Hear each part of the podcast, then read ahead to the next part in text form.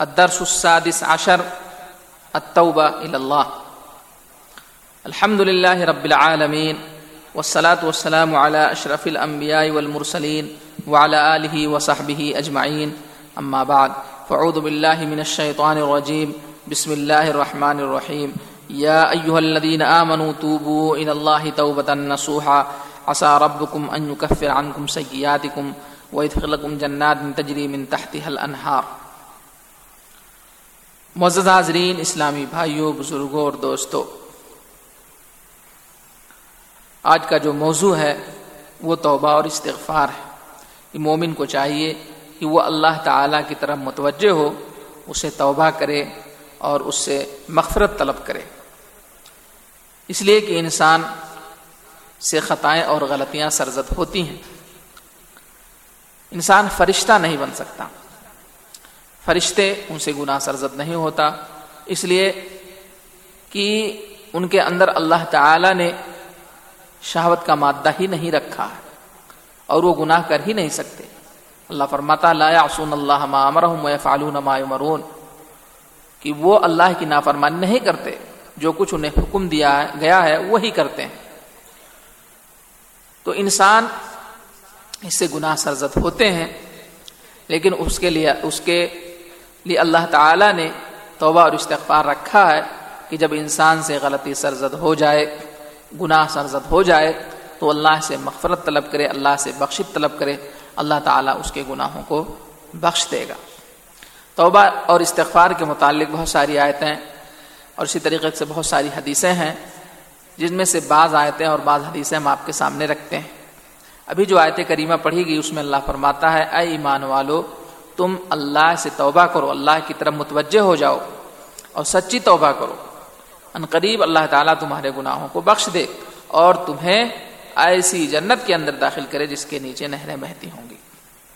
اس آیت کریمہ کے اندر اللہ تعالیٰ نے مومنوں کو مخاطب کر کے، متوجہ کر کے توبہ اور استغفار کا حکم دیا ہے اور یہ بتایا کہ اس سے اللہ تعالیٰ تمہارے گناہوں کو بخش دے گا اور اس کی وجہ سے تمہیں جنت کے اندر داخل کرے گا، جس کے اندر قسم قسم کی چیزیں ہوں گی، نہریں ہوں گی اور جو کچھ اس میں تم طلب کرو گے، وہ ساری کی ساری چیزیں موجود ہوں گی۔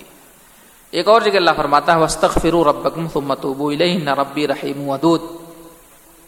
کہ اے لوگوں، اپنے رب سے مغفرت طلب کرو، پھر اس کی طرف متوجہ ہو جاؤ اسے توبہ کرو۔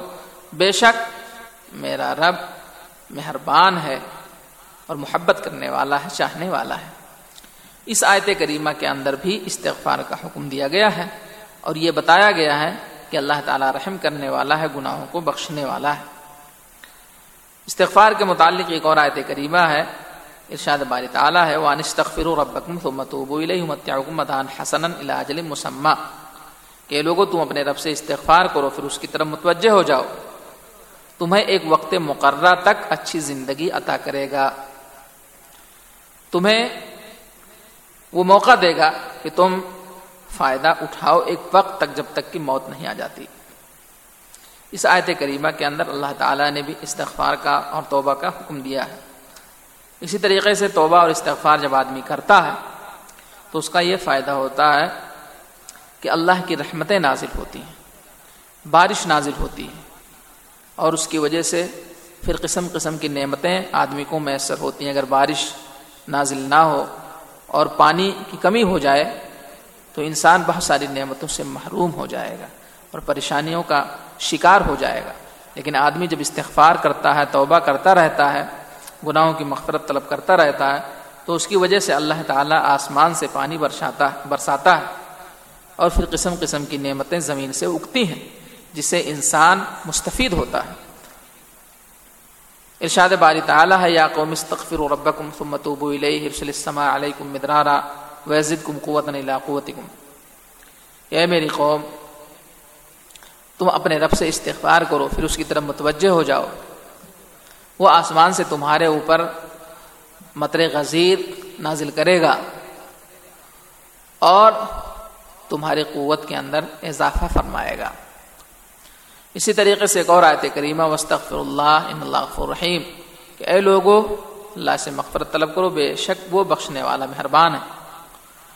ایک اور آیت کریمہ اللہ فرماتا، قل یا عباد الذین صرفوا علی انفسهم لا تقنطوا من رحمت اللہ ان اللہ فروغ جمیا اے میرے بندو، اے نبی، لوگوں کو بتائیے کہ اے میرے بندو، جنہوں نے تم، جنہوں نے اپنے نفسوں کے اوپر ظلم و زیادتی کی ہے، اللہ کی رحمت سے مایوس مت ہونا۔ ان اللہ فروغ جمیا بے شک اللہ تمہارے تمام گناہوں کو بخش دے گا۔ وہ بخشن ہار ہے اور مہربان ہے۔ اس آیت کریمہ یہ بتایا گیا کہ انسان کو کبھی مایوس نہیں ہونا چاہیے۔ اسے بڑے بڑے گناہ سرزد ہو جائیں تو مایوس نہ ہو۔ مایوس وہ شخص ہوگا جو بغیر توبہ اور استغفار کے مر گیا۔ لیکن اگر آدمی زندہ ہے تو اللہ سے مایوس نہ ہو، بڑے سے بڑے گناہ ہو جائیں، سچی توبہ کر لے تو اللہ تعالیٰ اس کے گناہوں کو بخش دے گا۔ ایک اور آیت کریم اللہ فرماتا عالم ان اللہ وہ اقبال التوبہ نے بعد کیا لوگوں کو معلوم نہیں کہ اللہ اپنے بندوں کے توبہ کو قبول کرتا ہے؟ اور توبہ کرنے کا طریقہ بھی سکھایا گیا۔ ربنا وجعلنا مسلمین لکا من ذریتنا امتا مسلمت لگوارنا مناسکنا وطوب علینا انکا اندر تواب الرحیم۔ اس آیت کریمہ کے اندر توبہ کا طریقہ بھی سکھایا گیا ہے۔ آدمی سے گناہ سرزد ہوتے ہیں اور وہ توبہ اور استغفار نہیں کرتا۔